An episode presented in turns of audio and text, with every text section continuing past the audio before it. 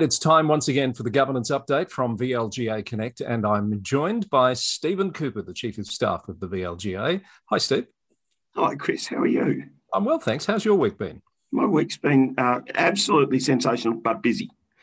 That's good to hear. We like to keep you busy and out of mischief, as they say. And now that we can be on the streets, it's no good being busy and off the streets. But anyway, there you go. So we're going to start, Steve, with the uh, the decision of the Supreme Court in relation to Warrnambool Council and uh, its former, now reinstated CEO. And a lot of people are talking about this and wondering about the implications. Aren't they ever? And, and Chris, if only we had a lawyer. well, okay. we we I, I, know where you're going. We we often have to say, and we should say it again, we are not lawyers. But guess what? We've got one. and who better than a lawyer that used to be a mayor and a councillor? So we're going to call in Tony Raunich from Hunt and Hunt to help us understand this decision. And Steve, we're really pleased to have Tony Raunich joining us now from Hunt and Hunt Lawyers. Good morning, Tony. Hey, Chris, how are you? Very well, thank you. And, and thank you for, for, for those who are watching this. You've got no idea when we do this, but it's a bright and early Friday morning record, uh, as Tony's been good enough to fit us into his schedule today to talk about a topic that's it's, it's a hot topic around the sector at the moment. Uh, what I notice you've started to refer to as the Schneider decision. I guess that's what it's going to be called uh, from now on. That, that, that's right, the infamous Schneider decision, but no doubt being read by many CEOs and many many councillors and people um, both within the local government sector and beyond. Tony, I've heard a few conversations. Some people are drawing some conclusions from this that I think perhaps are going a little bit too far. So we thought we might just bring it back and just explain very clearly what has actually happened here and what are the implications for the sector. So, the decision itself, why is it momentous? Well, the decision's momentous because it, it, it, it's a reminder, I think, a healthy reminder for councillors that they uh, th- their ability to terminate a CEO is constrained by the need to observe the rules of natural justice and procedural fairness. Where it, um, some might take it and assume that that um, that it is a precedent that it is not, is to say that it rules out um, the application of these uh, no reason or any reason termination clauses in contracts.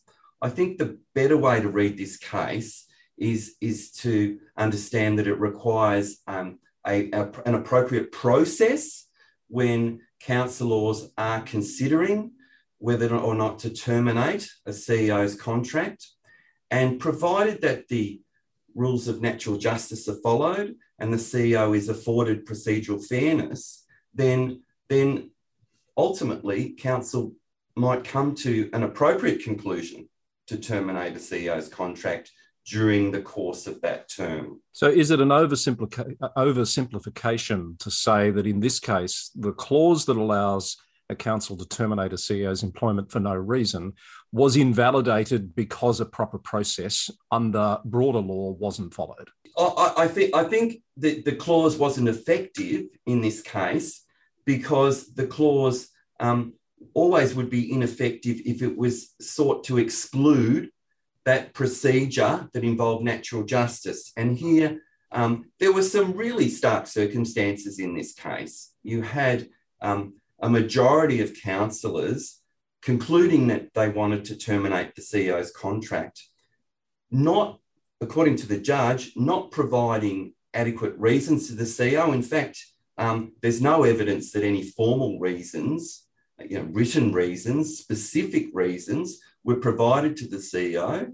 There wasn't evidence that the um, CEO was told that um, council was contemplating the termination of the CEO's contract. Um, the minority councillors at the special meeting brought a whole set of questions along and sought to um, have, have answers to these questions um, dealt with in the debate. In fact, there were 31 questions put by the minority councillors, and as the judge says in the decision, the majority councillors sat mute.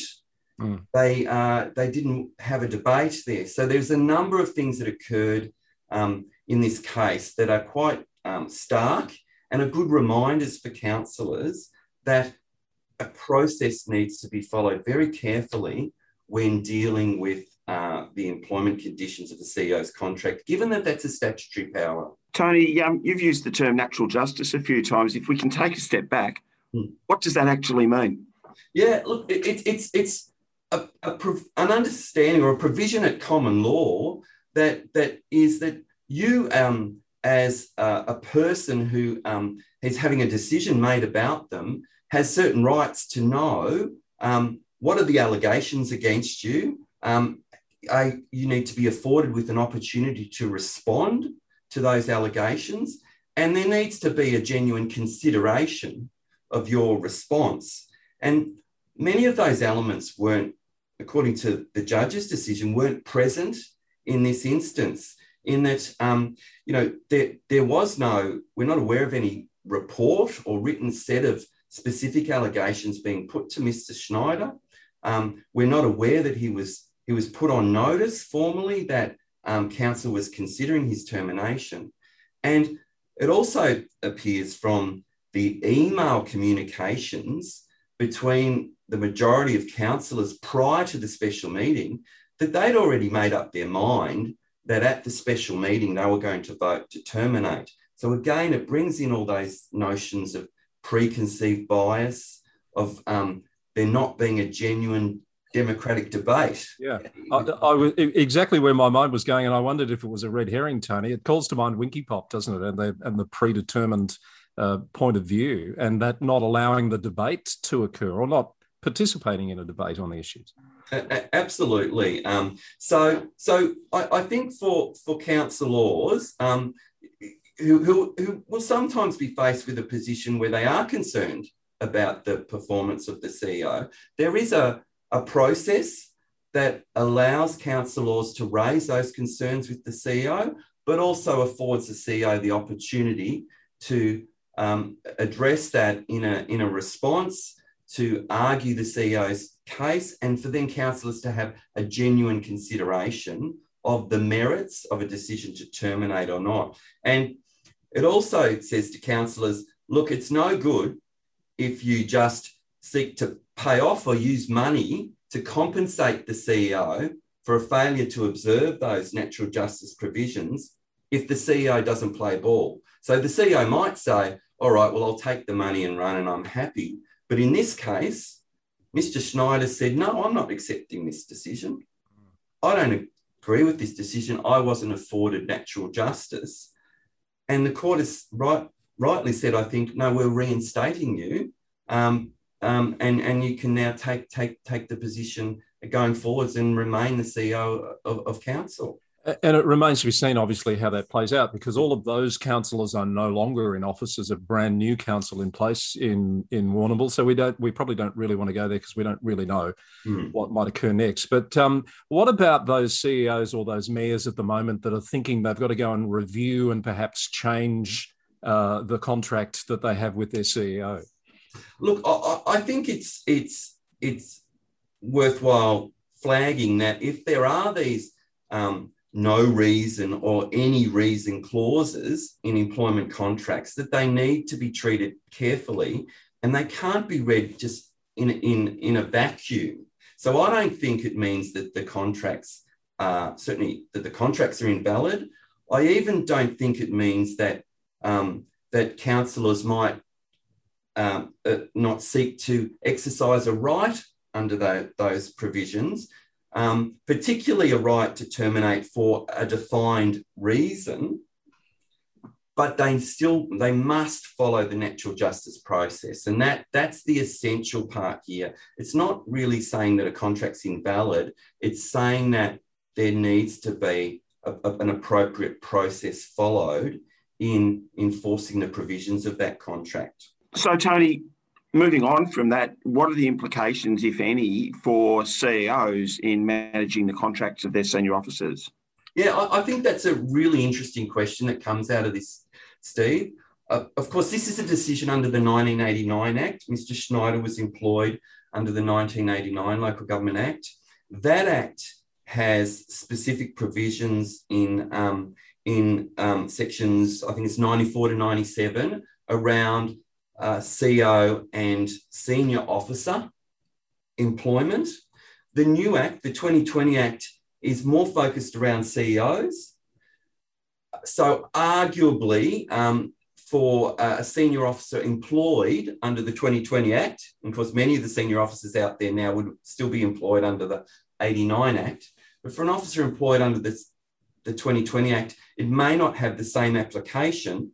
However, however, regardless of this decision, um, it would be very unusual, I think, for a CEO in, in making a decision about one of his or her employed officers not to follow a natural justice process in making a determination. And in fact, um, that's what's unique, perhaps, about the position of a CEO is that that's the only um, employee of the council laws, if you like, and and that's where um, you know there, there's this uh, possibility, I guess, that council laws will see their right to just vote in a chamber um, in a vacuum without natural justice as applying. And this decision says, oh no, you must observe those rules of natural justice um, that apply, you know, in, in the workplace generally already. Tony, thank you for that uh, analysis. I note that you've done a, a piece of um, advice for the sector that's being shared on LinkedIn, etc., which uh, people are really appreciating. I'm assuming if there are any uh, CEOs or, or, mayors that that want to sort of talk to you about the finer points of this, that you'd welcome their call. Oh, absolutely, Chris, and um, and I can imagine that um, people are, you know, considering positions. I imagine there's some um, former CEOs out there wondering about um, about uh, what what they might have done at the time. Thank you, Tony. Steve, any last thoughts for uh, Tony before we let him go? No, good to talk, Tony. Thanks, gentlemen. Have a lovely Friday. Thank yeah, you very much. Good on you. Steve, that was really worth doing. Uh, great to have Tony's insights into that. As, as, as I know, as I said at the outset, a lot of people are talking about that decision and what it could mean. Absolutely, Chris. And isn't it interesting? I mean, one way of looking at it is through the legal frame, but the other one is, of course, a public value, public trust frame. And good organisations are fair, good organisations have clear process.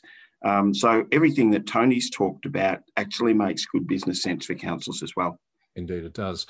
So, while we're on the subject of CEOs, the the issue of CEO salaries is in the news again. And I know, you know, every year uh, the Herald Sun, right now the Weekly Times, uh, do the league table. It's a bit of lazy reporting, in my view, um, with without any clear purpose. But um, CEO salaries are a pretty hot topic interstate as well. Steve, have you seen what's happening in South Australia and New South Wales? That was interesting, Chris. That there is a move, and let me get this right, uh, for CEO salaries to be centrally fixed. So, in the same way that councillor allowances are currently fixed. That's that's correct. So, new legislation coming in in South Australia, where an independent remuneration tribunal will set CEO salaries.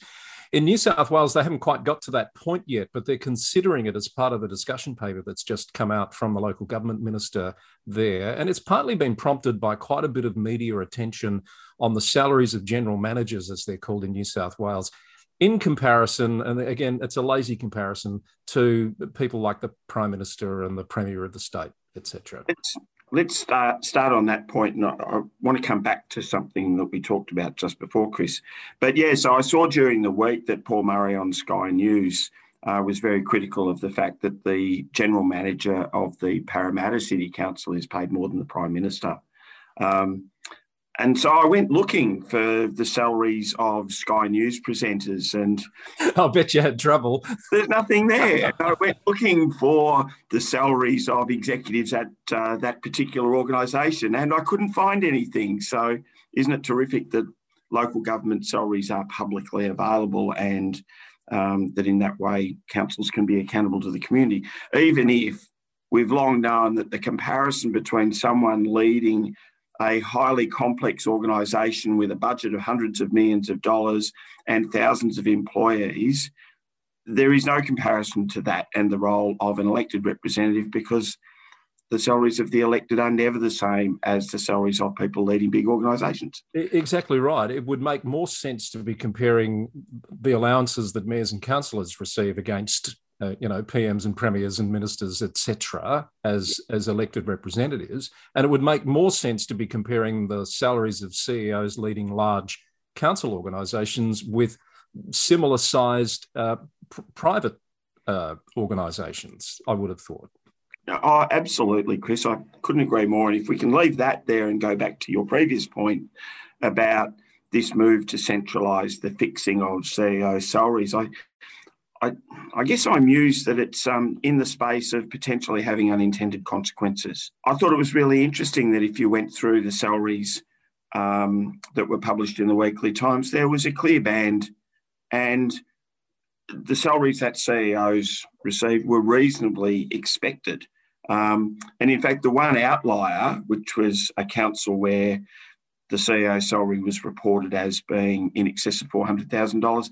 In fact, there was a crossover. In fact, it was two CEOs yeah. during that period. So there would have been a period of leave, for example. I always find it interesting that, you know, we think that the market will sort things out and the market gives the council the flexibility to make a strategic decision as to where it will pitch the role. And it also allows um, a pool of prospective um, candidates to make a determination as to whether they would like to apply or not.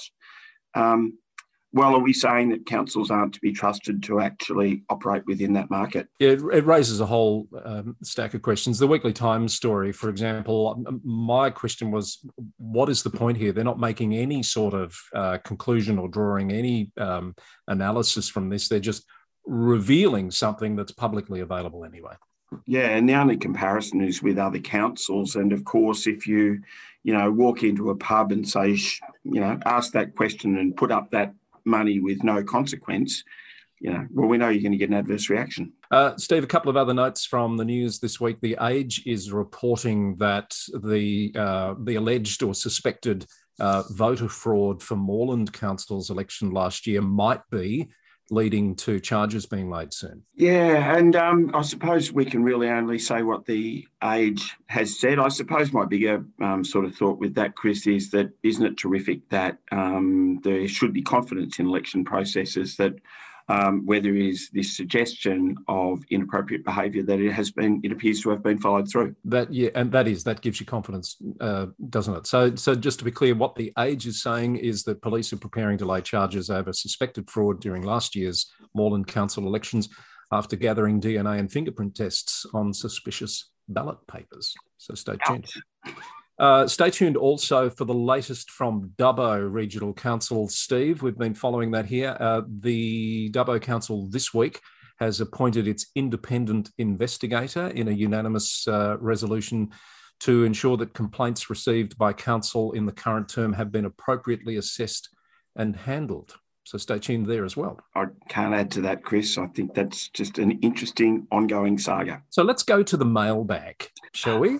We've had some mail. How exciting! Um, I did receive some uh, some correspondence from uh, a regular listener viewer um, who was interested in what you reported last week in that VAGO is to look into fraud control regarding local government grants. And the question that this person is raising is will this extend to and should it to community recovery grants, those things that you know haven't traditionally been funded in the past. They've come out of special grants programs to respond to crises like floods, bushfires, COVID, etc. It's always been an interesting space, and I'm, I can not claim to be an absolute expert on this topic, Chris. But we know that in a time of natural disaster, maybe some of the normal processes that are undertaken by government, you know, the checks and balances might not be there in the handing out of grants.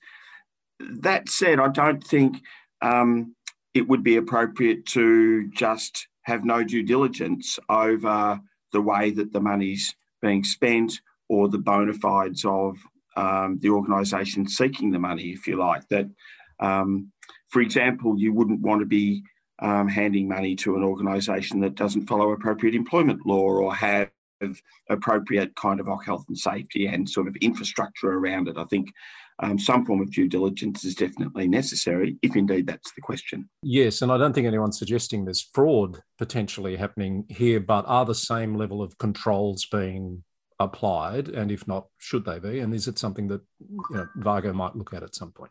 Yeah, I, I, I would expect that VAGO, uh, if they go down that path um, in relation to community grants, uh, would be interested in that topic. And of course, one of the other balances is that the level of control needs to be proportional to the amount being handed out. That um, we've all been in an experience where at times the due diligence around the grant costs more than the actual grant that's been received, and maybe we might not have bothered in the first place.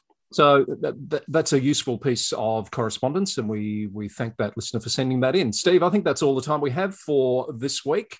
You've got some work still ahead of you today. I do, Chris. We've got a few things on uh, to prepare for next week, and today we have um, the meeting of or a meeting of our governance advisory network at the VLGA, uh, a meeting of councillors and officers where guess what? We talk all things governance. So uh, be something to look forward to. Sounds sounds very exciting, uh, as uh, as of course it always is to talk governance on this program, and we look forward to seeing you again next week. Cheers, Chris. Steve Cooper from the VLGA with us for the governance update. Thank you for your company. We'll see you again very soon for more VLGA Connect.